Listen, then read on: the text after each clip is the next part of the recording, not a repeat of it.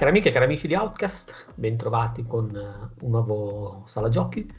Io sono Andrea Peduzzi, con me c'è il solito Andrea Giorgiani. Ciao Andrea. Ciao a tutti. Ciao. Andrea che è qui tra l'altro per parlarci, parlarci, non parlarci, della, della versione per Oculus, per Oculus Quest, giusto? O è sì, esatto. compatibile Eh, anche Oculus con Quest, questo, questo.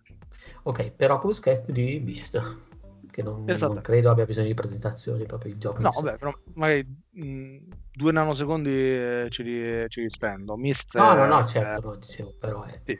Vabbè, no.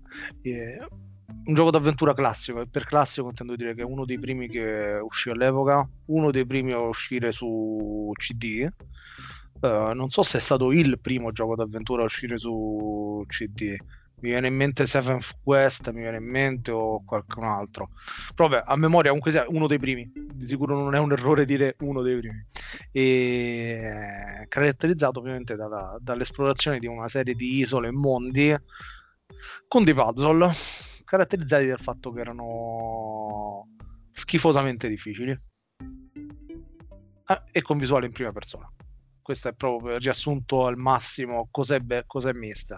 Eh, viene rispettato parecchio nel mondo delle avventure grafiche, concordo completamente, è un classico, quindi eh, niente da dire. E questa versione per Oculus è il modo migliore per giocarlo che sia mai esistito. Lo dico proprio da subito, così proprio secco, nel, nel senso che è una figata totale. Eh, io avevo avuto paura di trovarmi davanti o a schermate fisse o a un remake del Mist in 3D che adesso non mi ricordo come l'hanno chiamato quando è uscito dopo, però hanno fatto un- una versione di Mist con grafica tridimensionale nel corso degli anni eh. e eh, io mi, mi aspettavo che fosse quell'edizione. Eh, Real Mist, ecco, mi sono ricordato, eh, Real Mist. E no, o quantomeno per quello che posso vedere, non, non hanno preso quella versione e l'hanno adattata, ma l'hanno programmato da zero e l'hanno fatto bene. Eh, a livello di movimento e immersione è tutto fluido, quindi una delle critiche che magari potevo fare a- all'ultimo gioco di Star Wars, Tales from the Outer Rim o come cavolo si chiama, è che il movimento magari è fluido, però ti puoi girare solo a scatti, che è una cosa che odio Sì. giochi. Sì, sì, sì, è- eh, attenzione, l'ho, l'ho- l'ho lanciato due minuti anch'io ed è una cosa che ho detestato. Esatto, e e non capisco perché debbano fare questa cosa. Mm, però vabbè, eh, comunque no, in Mist c'è il movimento fluido sia nello spostarsi che nel girarsi. E l'interazione con eh, gli oggetti dello scenario, eh, puzzle e altro viene fatta con le mani in maniera istintiva, quindi non, non c'è quel filtro che, che temevo ci sarebbe stato. Eh, la grafica è fatta bene, nel senso che per quello che è il quest, quindi ovviamente non ci si deve aspettare la fedeltà visiva di un visore collegato a un computer, ma non è neanche quello il suo scopo.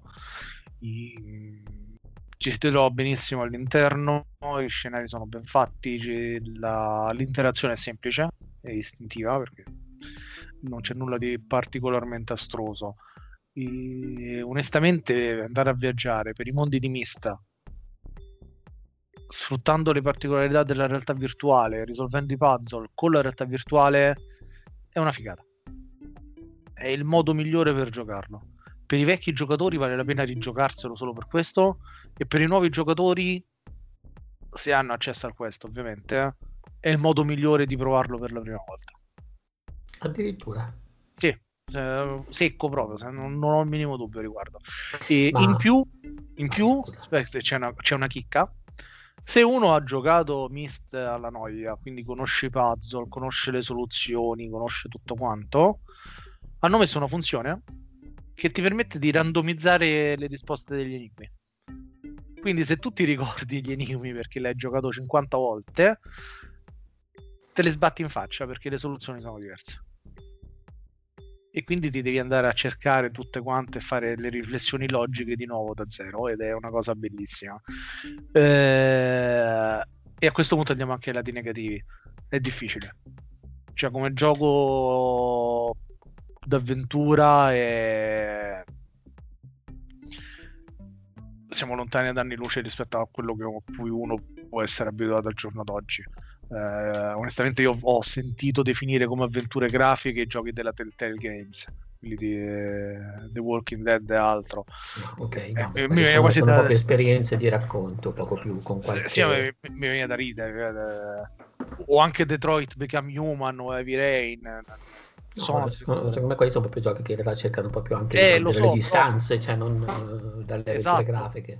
Quando senti definire quella roba avventura grafica, se te hai giocato un'avventura grafica vera e propria, un po' non dico da arricciare il naso stile PC Master Race, ma in realtà anche sì. Vabbè. E no, comunque, onestamente, Mist è uno dei giochi d'avventura più difficili che sono stati fatti. E questa versione in realtà virtuale non è diversa. Eh, quindi, se qualcuno magari non è bravo nel genere o non ha la pazienza di perderci davvero parecchio tempo a risolvere gli enigmi, il gioco non aiuta non aiuta in nessun modo. Che è un peccato, perché magari un sistema di int potevano mettercelo, qualcosa che poteva aiutare, senza snaturare la natura del titolo, eh, assolutamente. Però diciamo che la, la differenza di filosofia su come si fa un gioco dal 1993 ad oggi è cambiata e magari dare una virgola di compromesso non sarebbe stato male, perché qua il rischio è che la gente non, non se lo fili di striscio e sarebbe un peccato. Perché è davvero tosto. Uh, anche se uno è abituato, che so, magari a come si chiama quel gioco con i puzzle eh, in 3D che, che, c'è anche su Oculus Quest in realtà virtuale tipo The House of Da Vinci o, Oddio, o una cosa simile non ho presente non ho presente proprio Vabbè, e... comunque no, stiamo parlando di enigmi più tosti di quelli. Okay? Chi sta ascoltando tanto probabilmente può cercarli o, o altro. Sono di livelli davvero alti per uh, quello che è la, la, difficoltà degli enigmi. Ed è il... Quasi mi dà fastidio definirlo un difetto perché non è un difetto, però è una caratteristica che può allontanare parecchie persone. Okay. Ed è un peccato, perché come dicevo prima, è il miglior modo che c'è per eh, giocarsi. Eh... In assoluto. Sì, lo confermo, ci metto tutte le mani. Ma si può giocare da seduti tranquillamente oppure è necessaria una per dire, no, da senso, seduto l'ho giocato senza problemi. Cioè senza, non, non, ha diciamo, momenti anche per le interazioni, così ci si può spostare tranquillamente dal divano e godersi diciamo, l'immersione senza, senza doverci mettere troppo di fisico. Ecco. Sì, sì, assolutamente sì, anche perché non è che c'è, c'è azione zero in quel gioco, quindi non... No, no, ok, mi, mi chiedevo più che altro se magari avevano adattato appunto i sistemi di interazione in qualche, in qualche maniera da quel punto di vista mm, mm, ho capito ho capito. Beh no se, tipo se devi aprire una porta la, la, apri manualmente cioè non premi il pulsante di, certo. con il mondo di gioco effettivamente quindi eh, però no, no, no, non c'è azione sta lì tranquillo e rilassato.